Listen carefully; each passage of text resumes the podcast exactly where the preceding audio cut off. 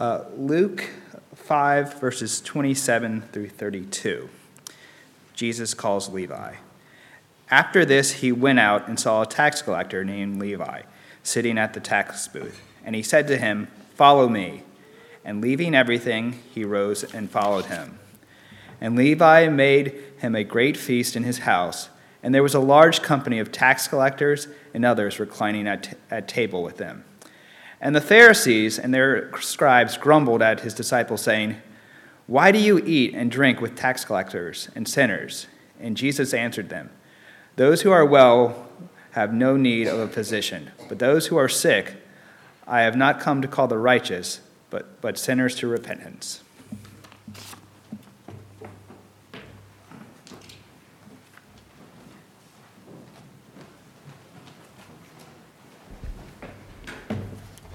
Thank you, Davey. And kids, you can go ahead and head out to Story Keepers and Nursery.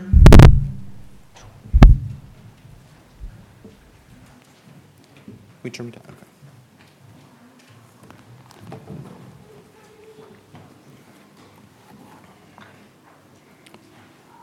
Let me pray for us before we look at this passage. Gracious Heavenly Father, we do thank you for this time to come and to worship. We thank you for this time, especially for how you speak to us through your word. Lord, we'd ask that your spirit would be with us to open our, our eyes to see what you have for us in the, this text, to open our hearts that we would apply it to the areas of our lives in which it needs to be applied. And we would ask, Lord, for your help, that you would come to be our teacher here. Lord, that we would find ourselves rooted and built up in Christ as we look at this gospel. Lord, we pray this in Jesus' name. Amen. So last week, Andrew introduced the sermon series that we're going to be starting today Meals with Jesus. And over the coming weeks, we're going to be looking at Luke's gospel and particular scenes within Luke's gospel that depict Jesus eating and drinking with others. So, in light of this new sermon series, let me give you a scenario. You decide to throw a dinner party and you're going to invite a few of your friends over for supper. And you might invite a few folks from church a friend or two from work, maybe an acquaintance you have from the gym or another social group or club that you're a part of. You're thinking about inviting your neighbor from down the street. Maybe you'll even invite some, some old friends who knew you way back in the day. All of these folks are going to come from all different spheres in which you live and operate, and they're going to be together in the same place at the same time. For some of you, I probably just described one of your worst nightmares. As these worlds collide in your home for one monumental evening around a table. But I imagine for a lot of us, we, we like to keep things a little bit more self contained. If we're going to have a dinner party, we're probably going to be a little bit more thoughtful about the guest list than what I've described to just ensure that the evening goes swimmingly. After all, there's no telling what might happen if we bring folks from different worlds, different walks of life together to share a meal. But that's an interesting thought. What might happen? What might happen if we were so bold to do such a thing? To bring people from all different walks of life, all different spheres together for a meal. Our passage this morning in Luke, it's going to help us to think about this a little bit. Because in Luke 5, we have a worlds collide scenario. And where else does it happen but at a dinner party? On one side, we have the religious purists, the Pharisees and their scribes. And on the other side, we have, well, not the religious purists. Not at all. We might even say that these two groups are as far away from each other as two groups of people could get. Luke calls them the tax collectors and the others, but the Pharisees who were present might have just called them scum, the low lives, or simply just sinners. And who do we find at the guest, as the guest of honor at this party? It's none other than Jesus. Right? Worlds collide around Jesus in this passage. And as we'll see, there's going to be some friction as these groups come together. There's friction at this party. The mixed company is not appreciated by everyone. But as Jesus himself is going to show, he's intentional with every single move that he makes in this passage, and we're going to see why. So here's our sermon in a sentence as we dive into the gospel this morning. It's an easy, easy sermon in a sentence to remember. Jesus shows grace to sinners. Jesus shows grace to sinners. And he shows grace to sinners in three ways in this passage. He shows grace to sinners by pursuing sinners. He shows grace to sinners by fellowshipping with sinners. And he shows grace to sinners in his mission to sinners. So we'll dive in here. Jesus shows grace to sinners by pursuing them. So we'll look again at Luke 5, verses 27 and 28. After this, Jesus went out and he saw a tax collector named Levi sitting at a tax booth. And he said to him, Follow me. And leaving everything, Levi rose and followed him. Luke starts this section of his gospel with the words, After this. So we might ask, well, what is the this? What has Jesus been doing leading up to this meeting with Levi at his tax booth? We look back in chapters 4 and the beginning, of chapter 5, we see that Jesus has been busy, busy, busy. And he's performed this string of miracles through this section. In chapter 4, verses 31 to 37, he heals a man with an unclean demon. After that, we see him heal Peter's mother along with, with some others. In the beginning of chapter 5, he produces the greatest catch of fish that Peter and his fishing buddies had ever seen. Jesus goes on to heal a man of leprosy. He restores a paralyzed man back to full health. Jesus has been up to some extraordinary things before this seemingly ordinary meeting with Levi at the tax booth. If we compare other gospel accounts, we know that this Levi is also Jesus' disciple, Matthew. We know that because he tells us that himself in his gospel in chapter 9. But we should know something about Levi's occupation. Tax collecting was a pretty lucrative profession. He could make a pretty good living for himself, but it was not a very celebrated profession in Jesus' day. So I want you to, to think back with me when you were young. Did you have a moment where a parent or a grandparent or maybe a beloved teacher sat you down and said to you, you can be whatever you want to be. Work hard, put your mind to it. You could, you could be whatever you want. The sky's the limit for you. And maybe your dream was to, to be a doctor or a teacher. You wanted to be a rock star or a professional athlete. I know for my kids, Penelope, she wants to be a veterinarian. She loves animals, she wants to take care of animals. And Jasper, he wants to be Spider Man. We haven't broke it to him that that might not be that might not work out for him, but that's where he's at right now. But let me tell you, in Jesus' day, no one was encouraging their kids to be a tax collector. Right? Tax collectors would have been Jewish folks who were employed by the Roman government, and they were given the job of collecting taxes for Rome.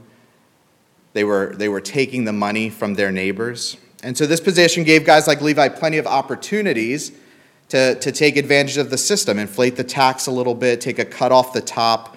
They can make a pretty comfortable living for themselves, albeit while stepping on their neighbors.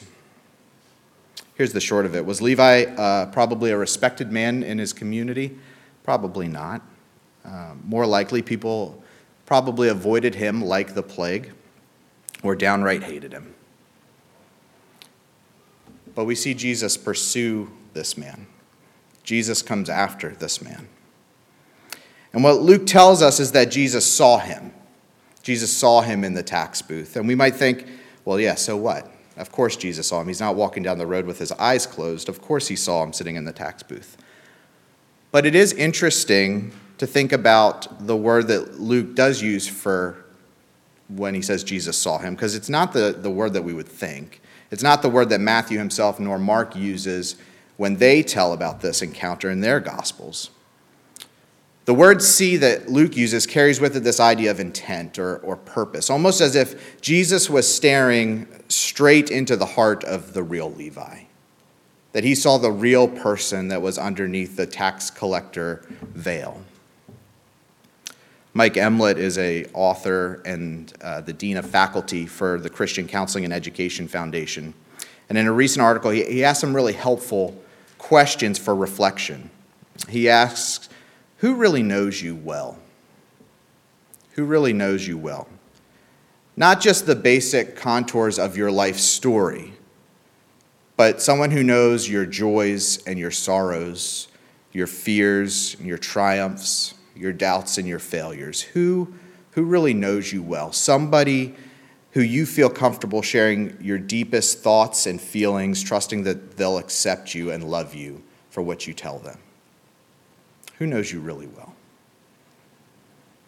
Emlet goes on in his article to point out that that list of people who know us really well is probably pretty short. Some of us here might even feel like we don't really have anybody that we can be that vulnerable with. Some of us here might not want anyone around us who tries to get that close to us. The thought of that level of intimacy is scary to us. But do we see that Jesus is such a person? Jesus, who created us for himself, knows you beyond the basic contours of your life story. That he knows your joys and your sorrows and your fears, your triumphs and your doubts. He sees your failures. He sees you at your best and he sees you at your worst. We can't hide anything from him. And this Jesus who saw Levi, the real Levi, and drew near to him, this avoided, detestable sinner, should we not also believe that the Jesus who sees us, who sees our sin, desires to draw near to us too? When we see Jesus pursue people in the Gospels, he doesn't do it with indifference. Right? He doesn't come saying, I'm just letting you know I'm here. If you need me, I'll be over here in the corner. Just let me know if you need some help. That's not how he comes. He comes to sinners that they might turn and follow him. He comes to sinners and he makes a call on their lives and he says, Stop, leave what you're doing, and follow me. Lesslie Newbigin, he was a British theologian, a longtime missionary to India. Newbigin tells this story about one trip to India where there was no road to get to the village where he was going. What you had to do is you had to cross a river and you could enter the village either from the south entrance or the, or the north entrance. And the congregation that he was going to see, they decided that, that he would come by the south entrance, and they had prepared a huge welcome celebration for him. There was going to be music and fireworks and garland and food and something called a silumba, which is a, a southern Indian martial art that they do at, at special ceremonies. They were pulling out all the stops. Unfortunately, when, when Newbigin was, was going to the village, he actually entered in at the north end and all that he found were goats and chickens. And this was a, this was a crisis, so he had to disappear while word was sent to the congregation so that the entire village could perform this U turn and face the right direction before Newbigin could, could reappear. And that U turn that Newbigin talks about is what Luke describes here in chapter 5 when Jesus calls Levi to follow him. It's not simply that, that Jesus is telling Levi, stop what you're doing because it's wrong. It's not simply a call for Levi to be a more moral person. What Jesus is saying to Levi is, Your life is fundamentally pointed in the wrong direction.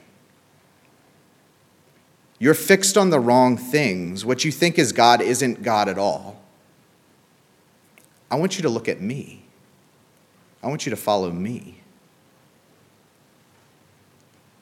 And what gives Jesus the right to make such a bold demand on Levi's life? What gives him the right to make such a bold demand on our lives? Because he did create us for himself. Our lives rightly belong to him. In the words of Dutch theologian Abraham Kuyper, there is not a square inch in the whole domain of our human existence over which Christ, who is sovereign over all, does not cry out, mine. So, as Luke describes, the call of Christ is that we would completely reorient ourselves, that we would fix our eyes on Him and follow.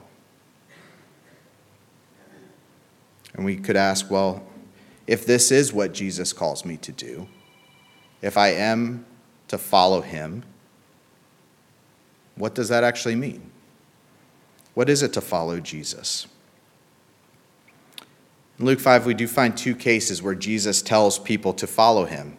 Here with Levi in verses 27 to 32, and in the beginning of the chapter, verses 1 to 11, with Peter and James and John after that miraculous catch of fish that we alluded to earlier. And there are parallels within these stories.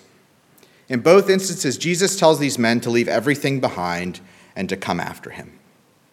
In each case, we see Jesus assume the leadership role in the relationship. He's the one in charge.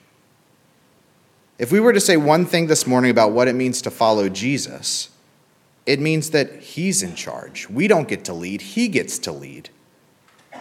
If we're following, then our eyes are fixed on the leader. We remember the, the children's song. If we follow the leader, that means our eyes are fixed ahead of us where Jesus is. We follow Him, we stay close to him.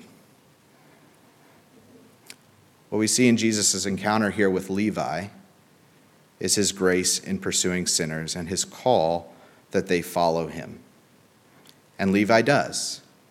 Levi drops everything to follow Jesus and now wants his friends to encounter Jesus as well. So Levi holds this feast with Jesus as the guest of honor. And this is where the worlds begin to collide in our passage. Look with me at verses 29 and 30. We see Levi made Jesus a great feast in his house. And there was a large company of tax collectors and others reclining at table with them, and the Pharisees and their scribes grumbled at his disciples, saying, Why do you eat and drink with tax collectors and sinners? Now, we can really only guess at the reasons why Levi decided to throw this dinner party. Perhaps it really was an occasion to get his friends together so that they could encounter Jesus. Perhaps it was a celebration of Levi's new life in Christ too, as he has followed Jesus, maybe a bit of both. But what we can say for sure is it is very clear that Jesus is the guest of honor here. And he seems very content, perfectly content, to be rubbing shoulders with Levi's friends. But everyone's not okay with what Jesus is up to. The Pharisees and their scribes, they're watching all this take place and they are seething as G- Jesus mingled with these low lives, asking his disciples, why do, you, why do you do this? Why do you eat with these people? See, in Jesus' day, table fellowship was important. It meant something more than just filling your bellies. Being welcomed at a table to eat with another person was a powerful sign of friendship and unity between those people that were sharing that meal. And it's clear from the passage that the Pharisees thought Jesus was stepping over a line by offering such friendship to Levi and his guests. Because for, for the Pharisees, this question of who can I eat with, it was more than just a social question. Right? It's not just a matter of preference of I prefer these people over these people. Right? There's, there's a theological question behind this. New Testament scholar Scott Bartchy, he writes how the Pharisees regarded their tables at home as surrogates for the Lord's altar in the temple in Jerusalem. And therefore, they strove to maintain in their households and among their eating companions a state of ritual purity required of the priest in the temple service. Because the Pharisees, they, they long for a time when all Israel would live in such a state of holiness. They believed that Israel's identity and their future depended on this. And yet, here is Jesus, God's Messiah, happily welcoming the unsavory, the riffraff, the sinners to share food around a table. There is a challenge here for us to consider our own partiality. I want to riff for a second on the scenario that we started with this morning. You're having a dinner party But rather asking who, who you're inviting, let's ask who are you not inviting and why? Who are you not inviting to your dinner party? Maybe that's a group that you're not inviting who has a different lifestyle than you, a lifestyle that you don't agree with. Maybe it's someone who has a different ethnicity, whose culture you don't understand.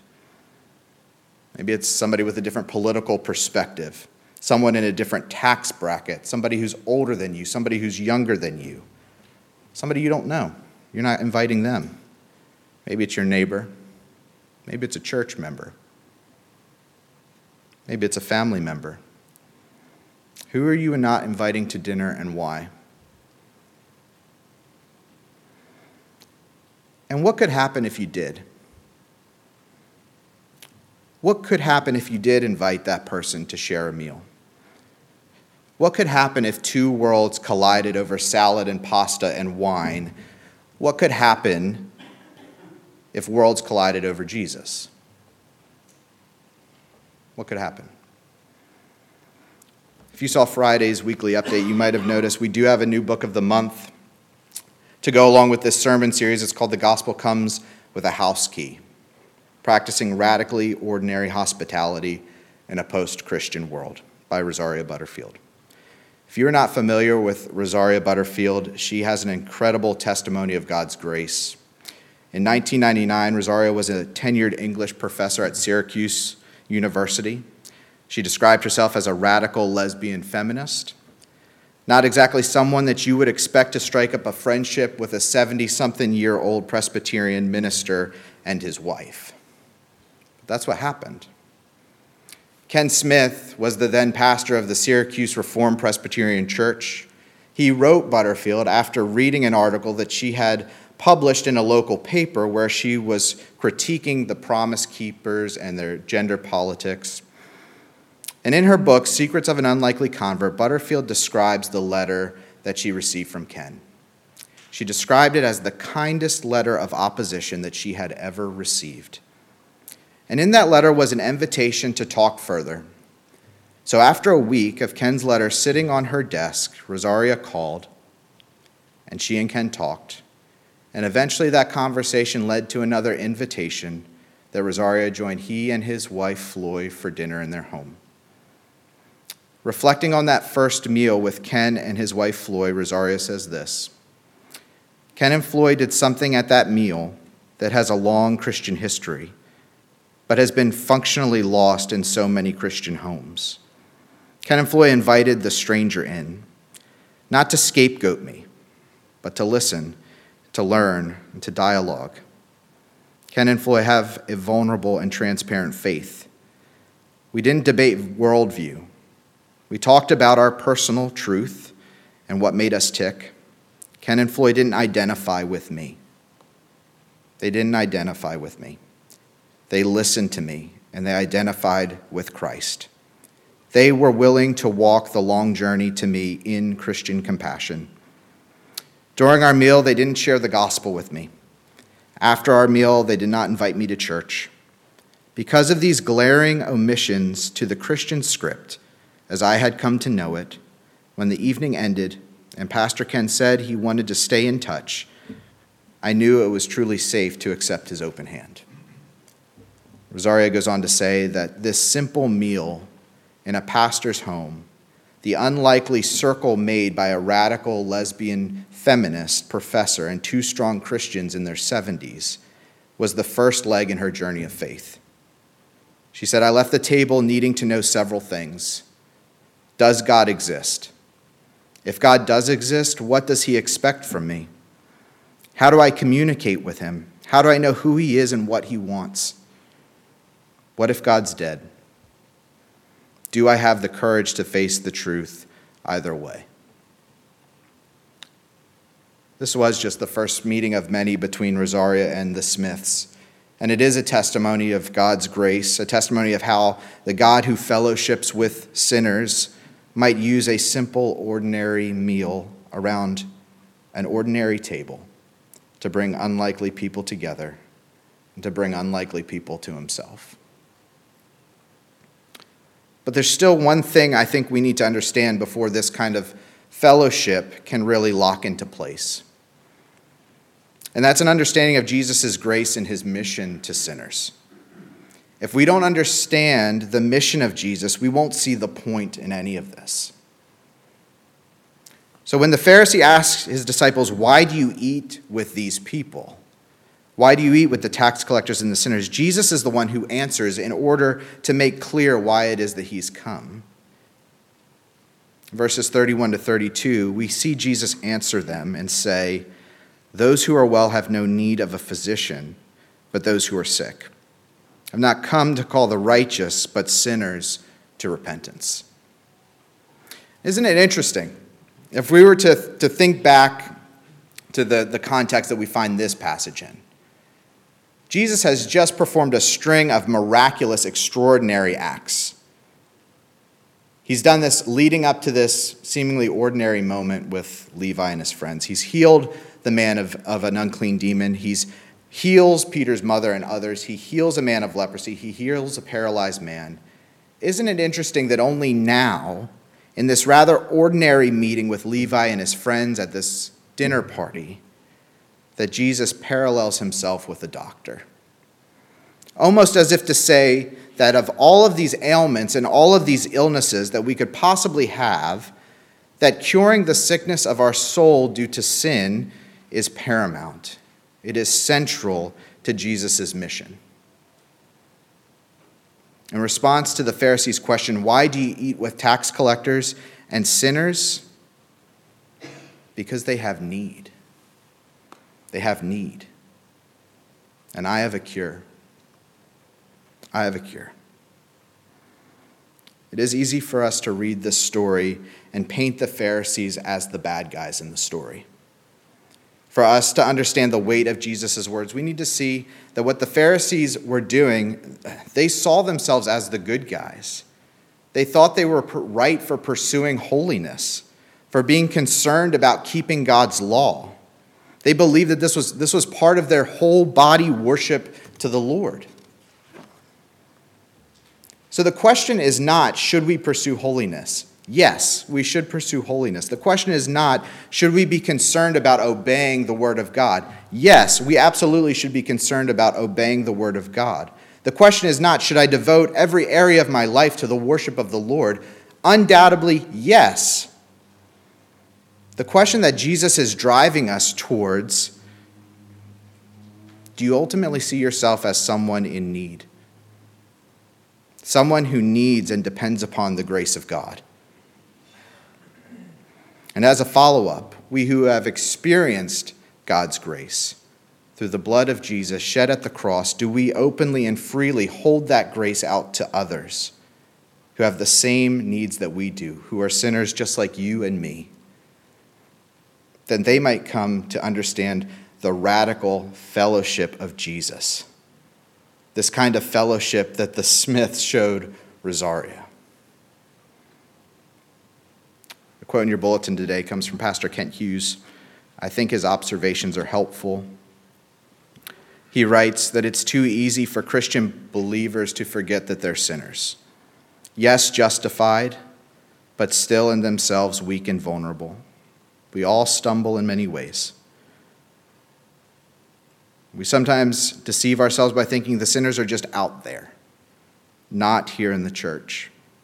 Church then becomes this elite club with few on the outside wanting to join even if they could.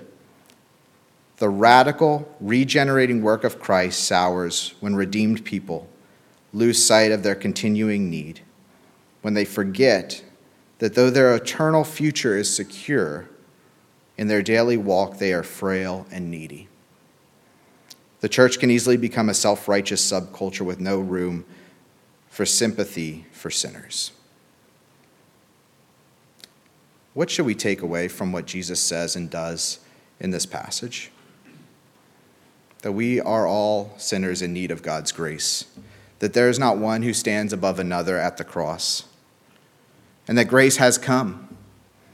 Grace has come in Jesus, who has paid for our sins with his own precious blood, and who holds out to us forgiveness and friendship with God and eternal life as gifts, as the benefits of life with Him, should we simply turn to Him in faith and follow.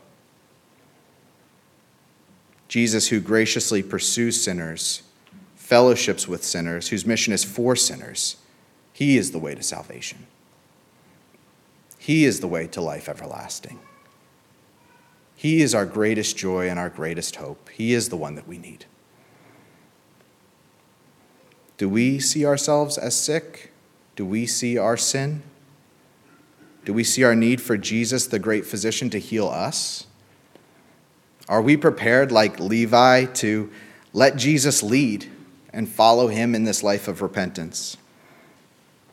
And would we be so obedient as those who have experienced God's grace to extend the fellowship and the compassion of Jesus to others, to let our worlds collide around a table, around a meal, that others might experience the grace of God in Christ as well. Friends, Jesus Christ came to save sinners. Amen? Amen. Amen. Let's pray. Lord Jesus, we are thankful that you are the God who came to save sinners, and how in this passage we see that you do not shy away, but you come all in. So, Lord, help us now to embrace you, to rest on all that you have accomplished on our behalf at the cross, the benefits that are ours by faith in you. Lord, and help us to extend that invitation of grace to others, that all who you call to yourself would know of your amazing love, that offer of grace that is extended to all sinners. Lord, draw them in, grow your church, expand your kingdom. We pray this in your name. Amen.